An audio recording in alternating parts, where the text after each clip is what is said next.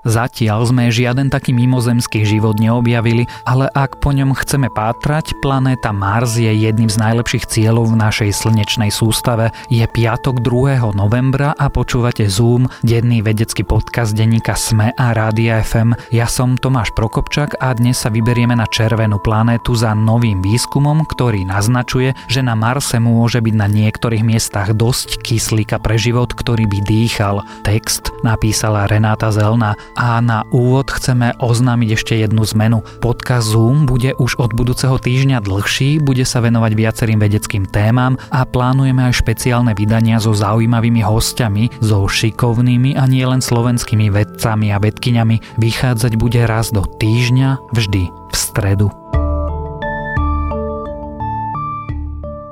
Na Zemi môžete dýchať vzduch vďaka tomu, že takmer petinu atmosféry tvorí kyslík. V riedkej atmosfére Marsu by ste kyslíka nenašli ani len percento, preto ľudia nikdy na Marse nehľadali takýto život. No ukazuje sa, že aj na červenej planéte by mohli byť miesta bohaté na kyslík. Prežili by v nich dokonca aj primitívne mnohobunkovce ako húbky, naznačujú výsledky novej štúdie z vedeckého časopisu Nature Geoscience.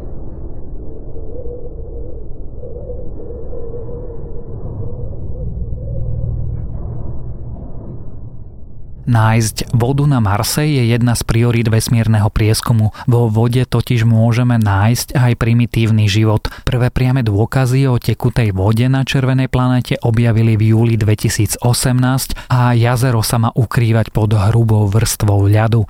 Marsovská voda je však veľmi slaná, no nepodoba sa na slanú vodu, ktorú nájdete v zemských moriach a oceánoch. Voda na Marse má zrejme vysoký obsah solí a rôznych minerálov a takéto roztoky sa nazývajú nazývajú solianky. Vďaka slanému zloženiu mrznú pri o mnoho nižších teplotách ako morská voda a preto sa udržia v kvapalnom stave aj pri nízkych marsovských teplotách. Vedci teraz zistili, že solánky na Marse môžu obsahovať dostatok kyslíka na dýchanie pre prípadné mikróby. To podľa výskumníkov z NASA mení chápanie možnosti existencie života na Marse a to v súčasnosti aj v minulosti. Ak by sa podpovrchové jazera nachádzali blízko k povrchu, ponúkali by podľa novej štúdie ide ideálne podmienky na život. Pre vznik života na Marse doteraz vedci nepokladali kyslík za dôležitý a rátali skôr s anaerobnými organizmami. Také žijú aj na Zemi, hlboko v oceánoch, na miestach, ktoré sú o tento prvok ochudobnené. Teraz možno pátrať aj po dýchajúcich tvoroch. I keď by organizmy plyny nezískali z atmosféry červenej planéty, mohli by ho nájsť práve v marsovskej slanej vode.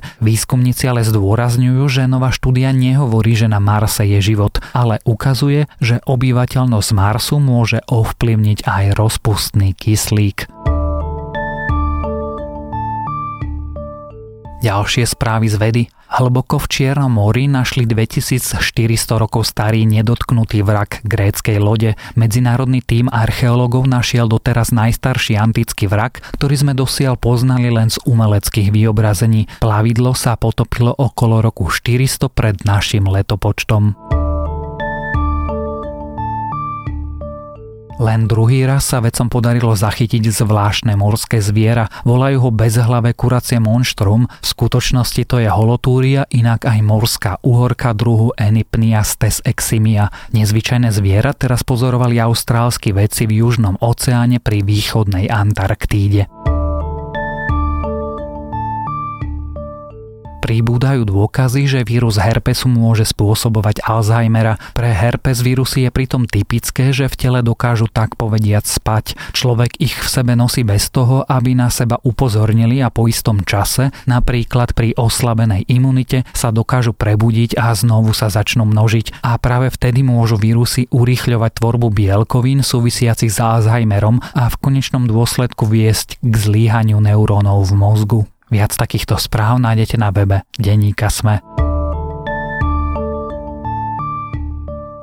Počúvali ste Zoom, vedecký podcast denníka Sme a Rádia FM. Všetky epizódy nájdete vo vysielaní rána na fm vo vašich mobilných podcastových aplikáciách, na streamovacej službe Spotify alebo na adrese sme.sk lomka Zoom. Ja som Tomáš Prokopčák a spolu so mňou Zoom pripravuje aj Matej Ohrablo. Obaja ďakujeme, že nás počúvate.